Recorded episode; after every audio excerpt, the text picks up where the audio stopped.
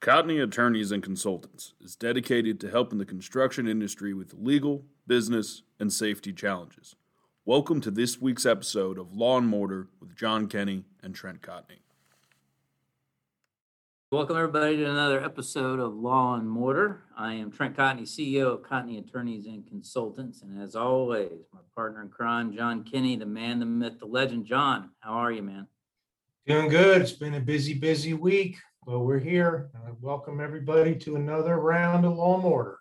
Yep, yep. So we had a huge event this week, um, and I got a kudos to you, John, and your team. It was absolutely amazing. Um, for those of you that weren't following our social media and missed out on it, we had a simultaneous event going where we had um, some manufacturers here with booths in our training center um, and then at the same time, we had some live uh, webinars and interviews and presentations going. It was pretty incredible. And I'll be honest, I was, was kind of worried. like, is this gonna, how's this gonna turn out? Turned out amazing, absolutely amazing. So, John, why don't you tell the listeners a little bit about it and kind of what the replays are gonna look like moving forward? Sure. Yeah. No. Uh, congrats to my team. They did a fantastic job pulling it off.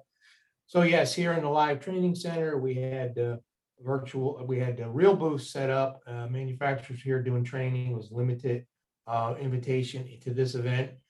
That while that was going on at the same time, we had a live virtual event where manufacturers were joining in from other parts of the country where they were located, and they were also doing their product demonstrations. And we had a very large, steady stream of uh, participants on the virtual. So they could log in and out as they wanted to with it, but most people steadily stayed on. So it was a very good event. At the same time, I had the uh, pre taped interviews that I've been doing for the prior week with a lot of different industry people. Um, we'll, we'll be getting them out there. So it's too many for me to list, but I can tell you um, if you missed them, you'll get the full replay. I'm going to start sending them out on social media next week. And I'll also do an introductory social media posts where you can see where they're all located in case you want to go look at them all at one time. We're also going to take the virtual training that was done and segment that out into the sections of the training. So anyone who missed the virtual training can go, if you were here live or you weren't able to get on, you can actually go pick up the virtual training. So all this will be coming next week, how you can access all of that. Yeah, and and so you guys know, you know, this is not interviews with Bob the cleanup guy. This these are you know industry leaders, cream of the crop. You know the who's who of uh, important people. It's international. We have international, internationally, not just not just the states, but uh, Canada internationally as well. So, so this is your drum roll. This is your build up. If you didn't see it, you're going to want to watch these interviews. Yeah, yeah. I was, you know, I was really surprised at some of the frankness and, and some of the conversations. It was really good you know, some of the interviews kind of let their hair down a little bit, and we got a, a inside look at some things. So definitely recommend you check that out. Also, for anybody that's listening to this, whether you're a contractor, manufacturer, we got a state of the art training center. Um, you know, it is filled with historical, um, you know, signs and other stuff from the industry. Uh, so it's like a museum. Uh, if you've got any interest in using it, you know, reach out to us. We'll, you know, we're, we're not necessarily as concerned about an hourly rate or things like that, but we can work out deals with you and figure out how you can use it. Our key thing, and John, I think I probably speak for both of us, is we want to get back to the industry. We want to make sure that you know we're promoting workforce development and anything that we can do along those lines to help you guys achieve that. Just let us know. So, I want to turn on the next couple of things, John. I mean, before I get to that, I want to remind everybody April 29th, 11 a.m. It is the webinar that you got to see. It's on material shortages material price increases. John and I are going to talk about it. It will have fresh content in it. I'm going to talk about both Canadian and US stuff. John's going to mention everything from the business side. I'm going to talk about the legal side. I'm going to have fresh contract provisions that nobody has seen.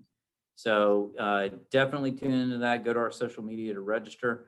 Uh, last I checked this morning, we were over 200 people that have already registered. So uh, definitely make sure that you check that out. Now, John, I want to talk to you a little bit about uh, some things that contractors don't often think about. And just recently, over the last couple of weeks, we've had several phone calls from um, contractors that uh, have gotten notifications uh, from you know various uh, photo owners that own the copyrights for photos that uh, they took the copyrighted image off the internet and used it on their website. Okay, and it's pretty common. You know, you right click, you save as, and you upload it to your, you know, wherever. Okay, and what a lot of people don't realize is a lot of those photos have embedded security on it, and it's pretty easy to find out if you do that. And oftentimes, you know, bad guy lawyers will start sending you notices, and usually they're looking for anywhere from you know five hundred to two thousand dollars to to get rid of it. So um, it is a big problem. It's something that that's real easy to do, and a lot of people don't realize that you can get in trouble for it. Um, you know, so just a, a heads up there. Make sure that you are using uh, royalty-free images. Uh, there's a lot of websites that have free stock images, things of that nature. Uh, that way, it'll protect you from taking those ones that are copywritten. You know, John, any any comments or thoughts on that? Yeah, I mean, that, that's a great point. So from a practical standpoint, if you want to get a photo, there's a lot of free ones out there that you can get. It will tell you it's free stock photo, okay to use. Then there's a lot of subscription services you can sign up for as little as two ninety-nine a month, two, two dollars and ninety-nine cents a month and on up. So yeah, take the extra precaution. One last thing I'll add to that is social media sharing. Always give credit to someone else's photo by resharing their post or giving them kudos saying, I got this photo from so and so. That's just good etiquette. It's not necessarily, maybe not be copyright infringement, but on a, especially on LinkedIn and Facebook, it's good to do that. You'll gain more reputation management type of deal by giving kudos to people you're taking photos from. So I'm glad you mentioned that, John. You know, the reputation management is always key. You know, one of the things that we also get caught on a lot, I mean, you think, you know, we're, we're focused on, you know, construction defects and liens and, you know, employment issues, that kind of stuff. Well, we get called for all kind of things. So one of the things we get caught on a lot is, hey, this person left a bad review for me on, you know, Angie's List or uh, Google or Better Business Bureau.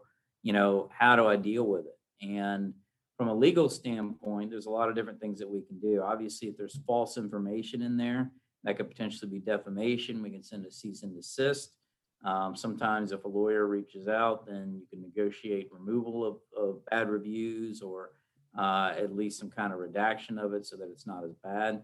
Um, you know, from a common sense standpoint, you want to make sure that you're actively managing your reputation. Search yourself, search your company. Okay, it's very easy. Type in your company and then reviews, and it'll pop up all your Yelp reviews, Google reviews. If you see bad stuff on there, you want to respond. And, you know, it's real easy to say, you know, this person's an idiot. They don't know what they're talking about. That's not how you should do it. You should always respond from a standpoint of customer service that, you know, thank you for your concern. If you contact us, we're happy to help you.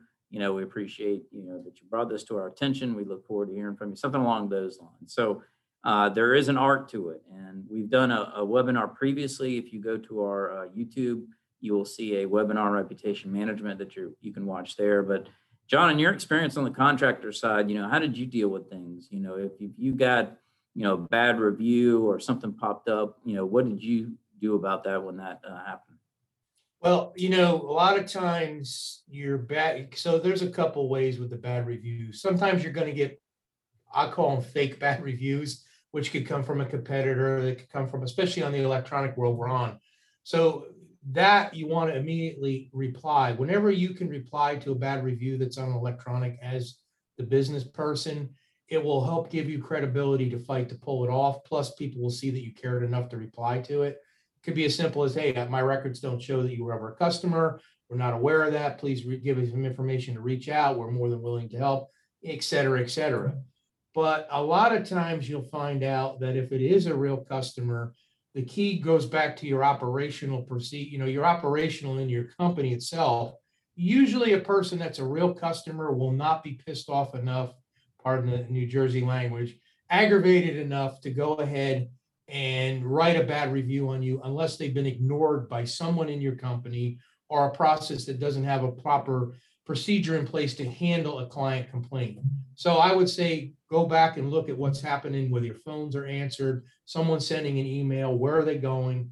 What happens if a client has a problem? Do you have a procedure in place to accelerate that up to the proper person to, you know, handle it?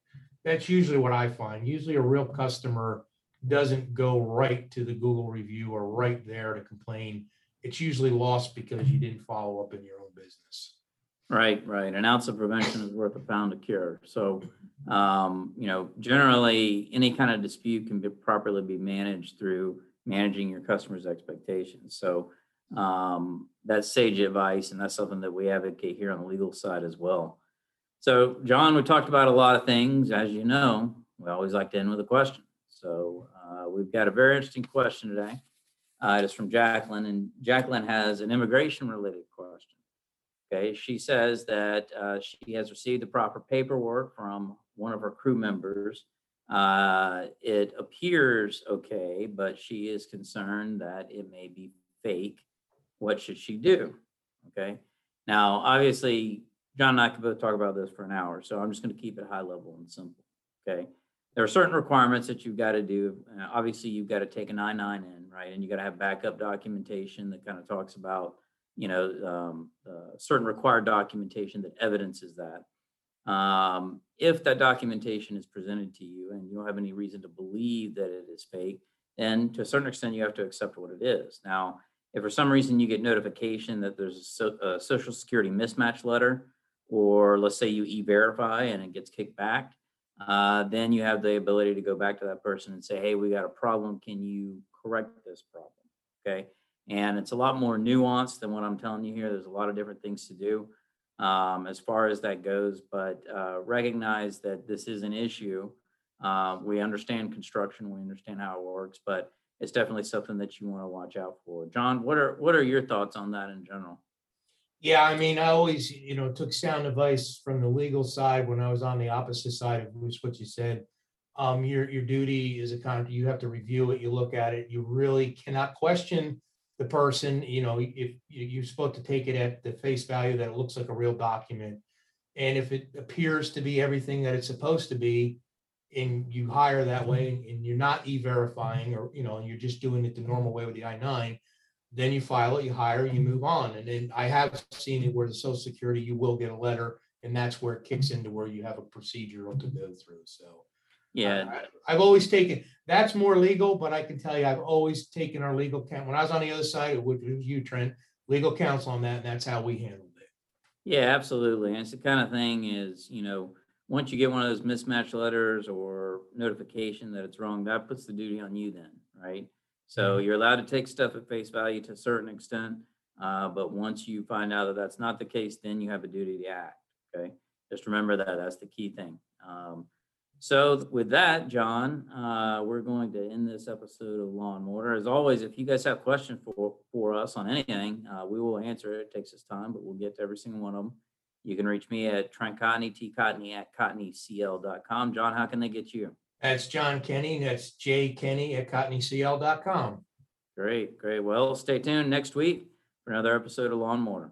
See you next week.